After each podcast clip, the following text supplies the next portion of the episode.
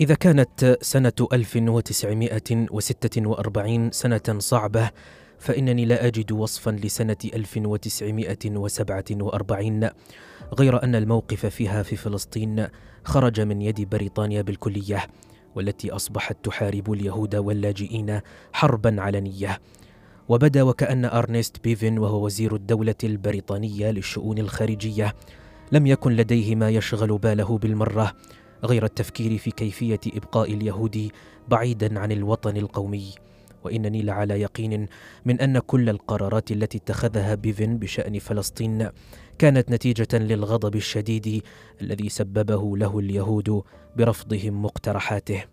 ولست أدري ولم يعد مهما الآن في الواقع هل كان بيفن مجنونا أم معاديا للسامية أم كلاهما معا لكنني أعلم جيدا أنه قد وضع كل قوى الإمبراطورية البريطانية ضد إرادة الحياة لدى الشعب اليهودي مسببا لهم بذلك مزيدا من الالام بل وأجبر الجنود والبحارة البريطانيين على القيام بأعمال مفزعة. وما زلت أذكر مشاهد الجنود البريطانيين وهم يحرسون معسكرات الأشخاص المشردين في قبرص عندما زرتها بنفسي عام سبعة وأربعين. والحيرة تتملكهم. إزاء حقيقة أنهم يضعون الآن وراء الأسلاك الشائكة نفس الرجال والنساء والأطفال الذين حرروهم من قبل من معسكرات النازيه كنت قد ذهبت إلى قبرص لأبحث عما يمكن عمله من أجل الأطفال الموجودين هناك. كان عدد اليهود في معسكرات قبرص قد بلغ نحو أربعين ألفا. كانت بريطانيا تسمح بدقة متناهية بدخول 1500 فرد كل شهر إلى فلسطين. نصفهم من معسكرات أوروبا والنصف الآخر من قبرص. متبعة في ذلك مبدأ. من يأتي أولا يخرج أولا. وكان معنى ذلك أن يبقى الكثير من الأطفال لعدة شهور في ظروف سيئة. في المؤتمر الصهيوني الذي عقد في بازل السويسرية عام 46 تقرر أن يرأس موشي شاريت الدائرة السياسية للوكالة اليهودية في واشنطن وأن أبقى أنا رئيسة لها في القدس. كانت الحياة في القدس آنذاك أشبه بالحياة في مدينة محتلة. فالإنجليز يتمركزون في قلعة بوسط المدينة ودباباتهم تجوب الشوارع لردع أي تحرش. وعندما كانت منظمة الإرجون تأخذ على عاتقها تنفيذ القانون كان الانتداب البريطاني يرد بإجراءات بالغة العنف تعطل الحياة اليومية ثم ترد عليها الجماعات الإسرائيلية المسلحة عبر اختطاف أو إعدام الجنود البريطانيين. في الوقت الذي استمرت فيه معركتنا للتجهيز والاستيطان لم يكتف البريطانيون بإجراءاتهم الرادعة بل مضوا يساعدون العرب ويحرضونهم ضدنا. غير أن بريطانيا وقد أنهكها حمام الدماء في فلسطين أعلنت على لسان بيفن في مجلس العموم في فبراير شباط عام 47 أنها قد تعبت واكتفت وأن على الأمم المتحدة أن تعالج مشكلة فلسطين. بالطبع لم يبهج ذلك الأمم المتحدة لكنها لم تكن تملك الرفض. في يونيو حزيران عام 47 وصلت لجنة للأمم المتحدة الخاصة بفلسطين وطبقا لصلاحيتها كان عليها أن تقدم تقريرها إلى الجمعية العامة للأمم المتحدة في أول سبتمبر أيلول عام 47 عبر اقتراحات محددة للحل. وكالعادة رفض العرب الفلسطينيون التعاون معها بأي شكل من الأشكال. قضيت وقتا طويلا مع أعضاء اللجنة الأحد عشر وأفزعني جهلهم بحقائق الموقف والتاريخ وتحتم علينا أن نشرح لهم وبسرعة الأسباب التي تدعونا إلى عدم التخلي عن حقنا في إحضار الناجين من المجزرة إلى فلسطين. ولأسباب لم أفهمها ولا أظن أحدا فهمها. وقبل أن تغادر فلسطين لجنة الأمم المتحدة قامت بريطانيا بإظهار طغيانها وجبروتها في معالجة قضية المهاجرين اليهود.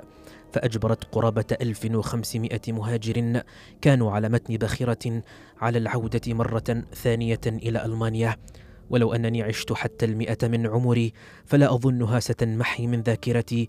صورة الجنود البريطانيين شاهر السلاح وهم يجبرون المهاجرين بمن فيهم. النساء الحوامل التي اردن الوضع في إسرائيل.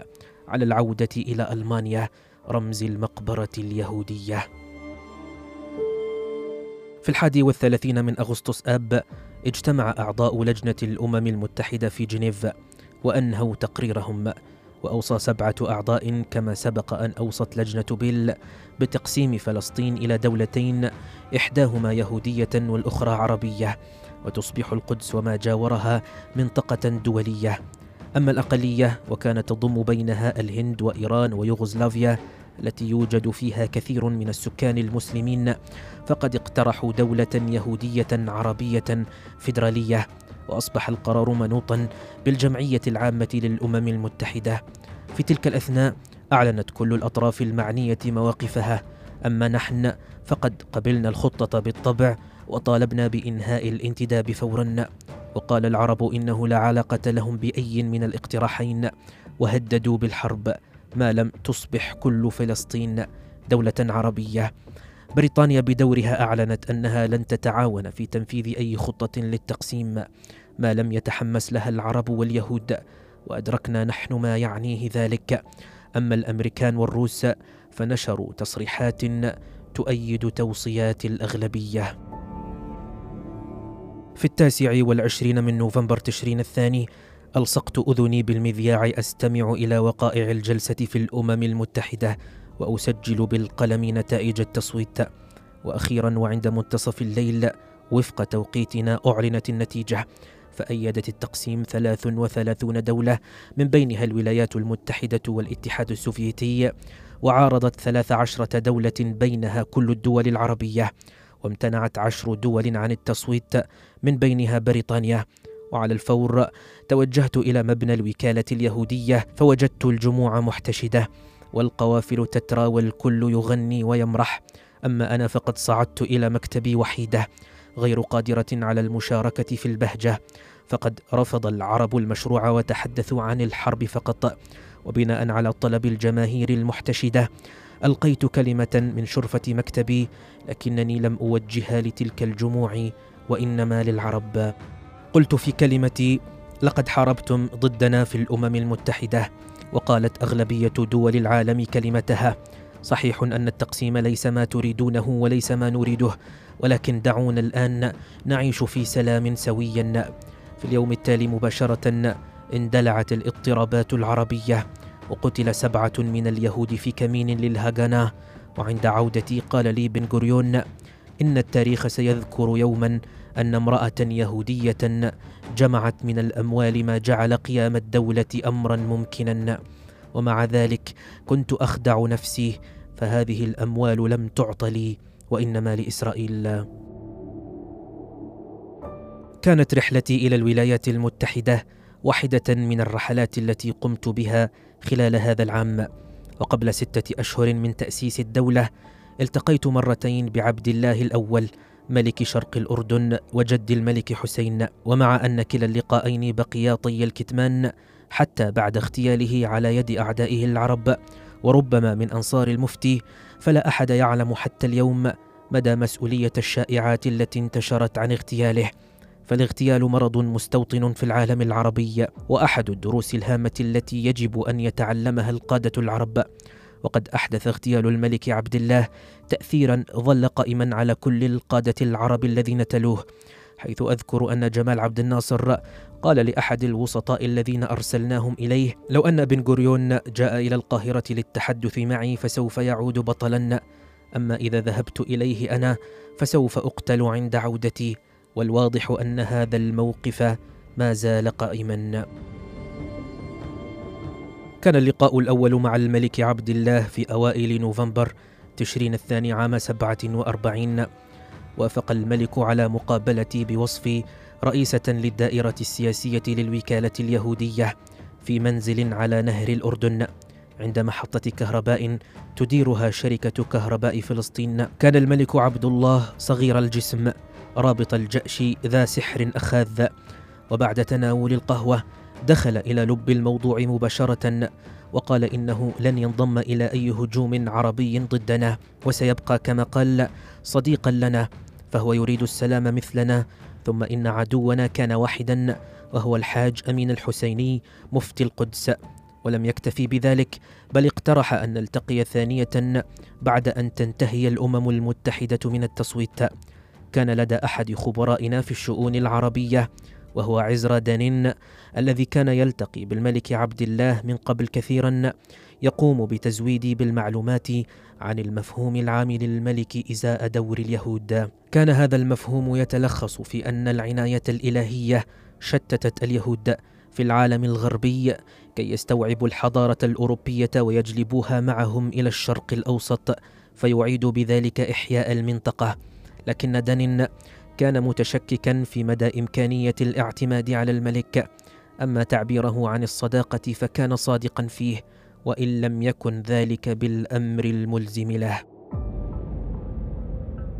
خلال شهري يناير كانون الثاني وفبراير شباط عام ثمانية وأربعين حافظنا على الاتصالات مع الملك عبد الله الأول عن طريق صديق مشترك كان يحمل رسائلي إلى الملك إلا أن رسائلي إليه أصبحت مشوبة بالقلق فقد كان الجو مثقلا بالتخمينات والحدث. جاءت معلومات بأن الملك عبد الله سوف ينضم إلى الجامعة العربية على الرغم من وعده لي لكن الإجابة من عمان جاءتني قاطعة بالنفي.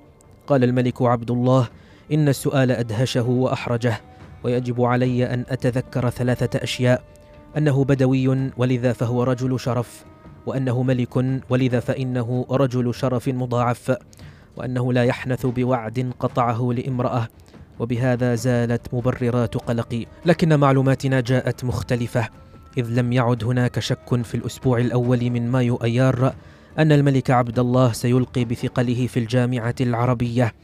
وأخذنا نبحث في جدوى الاتصال به من جديد فإذا لم نستطع إقناعه بتغيير رأيه فسنعرف على الأقل مدى عمق التزامه. هو وقواته التي يدربها ويقودها بريطانيون بالحرب ضدنا. لم يكن الأمر فقط أن الفيلق العربي عنده كان أفضل جيوش المنطقة لكنه إذا حدثت المعجزة وبقيت شرق الأردن خارج الحرب فسيكون من الصعب على الجيش العراقي أن يخترق فلسطين لينضم للهجوم علينا. وكان من رأي بن غوريون أننا لن نخسر شيئا من تكرار المحاولة. وهكذا طلبت إلى دن أن يرافقني للقاء الملك مرة أخرى. في هذه المرة رفض الملك عبد الله أن يحضر إلى نفس الموقع السابق.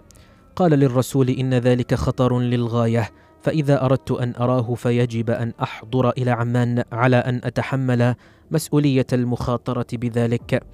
أبلغنا الملك أنه من الأفضل ألا يثير الفيلق العربي حقيقة أنه ينتظر ضيفا يهوديا من فلسطين وأنه لا يتحمل أي مسؤولية عما قد يحدث لنا في الطريق. كان علينا اولا أن نصل إلى تل أبيب إذ كان الوصول إليها بمثل صعوبة الوصول إلى عمان. لبثت في القدس أنتظر الطائرة منذ الصباح حتى الساعة السابعة مساء عندما وصلت الطائرة كانت الأحوال الجوية قد أصبحت بالغة السوء. لم نرغب في تأجيل الزيارة إذ كنا في العاشر من مايو أيار وستعلن الدولة في يوم الرابع عشر وكانت تلك آخر فرصة لنا للحديث مع الملك عبد الله. عبر طائرة مروحية يمكن أن تمزقها نسمة قوية أقلعنا إلى تل أبيب. وفي صباح اليوم التالي توجهت بالسيارة إلى حيفا حيث قابلت دنن الذي اكتفى بارتداء غطاء الرأس العربي للتنكر. كان دنن يجيد اللغة العربية وعاداتها بحيث يمكن اعتباره عربيا. أما أنا فلبست العباءة السوداء والحجاب العربي كامرأة مسلمة تصاحب زوجها ولم يكن مطلوبا مني أن أتحدث مع أحد. في الطريق إلى عمان كان علينا أن نغير السيارات عدة مرات. لنضمن ألا أحد يقتفي أثرنا إلى أن نصل إلى منطقة قريبة من قصر الملك عبد الله حتى يقابلنا دليلنا ويقودنا إليه. كانت أكبر المشاكل هي كيفية تجنب إثارة شكوك رجال الفيلق العربي في مواقع التفتيش التي سنمر بها. كانت رحلة طويلة خلال الليل. غيرنا فيها السيارة ثلاث مرات. لم أكن أشك في مقدرة دن على المرور من بين خطوط الأعداء ولم نتحدث ابدا طوال الرحلة لكني كنت أفكر فيما قد يحدث لو أن أمرنا قد افتضح. كان الرجل الذي سيصحبنا إلى الملك بدويا تبناه الملك منذ طفولته ورباه وكان يقوم بالمهام الخطرة من أجل سيده. عند وصولنا اصطحبنا الرجل في سيارته ووصلنا إلى منزله حيث جلست أتحدث مع زوجته الجميلة والذكية التركية الأصل. ثم دخل الملك عبد الله إلى الغرفة شاحب اللون مرهقا وتولى دن الترجمة بيننا. دخلت إلى الموضوع مباشرة فسألته هل خلفت وعدك لي؟ لم يجب على سؤالي مباشرة بل قال لا. عندما قطعت ذلك الوعد كنت أعتقد أنني أتحكم في مصيري وأستطيع عمل ما أراه صحيحا. لكنني علمت من يومها أشياء أخرى. ثم مضى قائلا إنه كان بمفرده من قبل. أما الآن فهو واحد من خمسة. فهمت أن الأربعة الآخرين هم مصر وسوريا ولبنان والعراق. ومع ذلك فقد كان يعتقد بإمكانه أن يتجنب الحرب. ثم سألني لماذا أنتم في عجلة من أمركم إلى هذا الحد لإعلان دولتكم؟ ما هذا الاندفاع؟ أنتم نافذو الصبر. قلت له إن شعبا قد انتظر الفي عام لا يمكن أن يوصف بأنه في عجلة من أمره بدا لي كأن الملك يتقبل ذلك. قلت له ألا تفهم اننا حلفاؤك الوحيدون في المنطقة والآخرون كلهم أعداؤك؟ فقال لي نعم أعلم ذلك لكن الأمر ليس بيدي. قلت له يجب أن تعلم أنه إذا فرضت علينا الحرب فسوف نحارب وسوف ننتصر. قال لي نعم أعلم ذلك لكن ألا تستطيعون الانتظار سنوات قليلة؟ أسقطوا مطالبكم بالهجرة الحرة وسوف أسيطر على البلد كلها وسوف تمثلون في برلماني وسوف أعاملكم بطريقة حسنة للغاية ولن تكون هناك حرب. حاولت أن أشرح له استحالة خطته فقلت له إنك تعلم ما فعلناه وما تحملناه من مشاق ونحن لم نفعل ذلك. كي نمثل في برلمان أجنبي.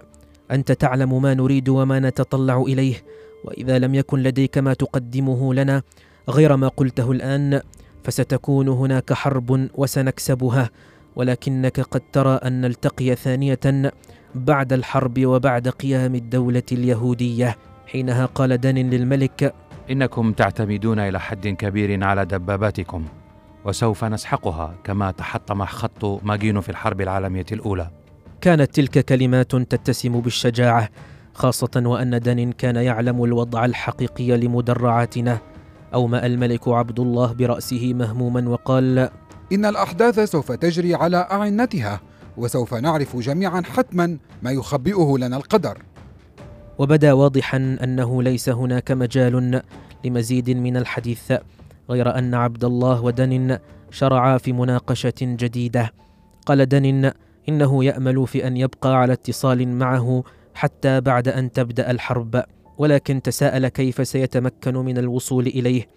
أجاب الملك عبد الله مبتسما وقال إنه سيجد الوسيلة المناسبة.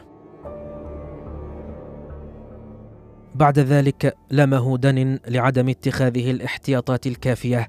قال له إنك تصلي في الجامع وتسمح لرعاياك بتقبيل أطراف ردائك في يوم من الأيام سوف يلحق بك أحد الأشرار ضررا لقد آن الأوان لمنع هذه العادة ولو على سبيل السلامة. وبدأ بوضوح أن عبد الله قد صدم من كلام دن وقال بجفاء: أنا لن أصبح أبدا سجينا لحراسي، لقد ولدت بدويا رجلا حرا وسأبقى حرا. ودع أولئك الذين يريدون قتلي يفعلون ذلك، فلن أضع نفسي في القيود. بعد أن ودعنا وانصرف دعتنا سيدة الدار إلى تناول الطعام. ورغم أنني لم أكن أشعر بالجوع فقد نصحني دن بأن أملأ طبقي وإلا كنت كمن يرفض كرم الضيافة العربيه استغرقتني الأفكار حينها لقد بات واضحا أن عبد الله سيشن الحرب ضدنا والدبابات الأردنية ليست نكتة على الرغم من ادعاء دن بالشجاعة تملكتني الحيرة. كيف سأنقل هذه الأخبار إلى تل أبيب؟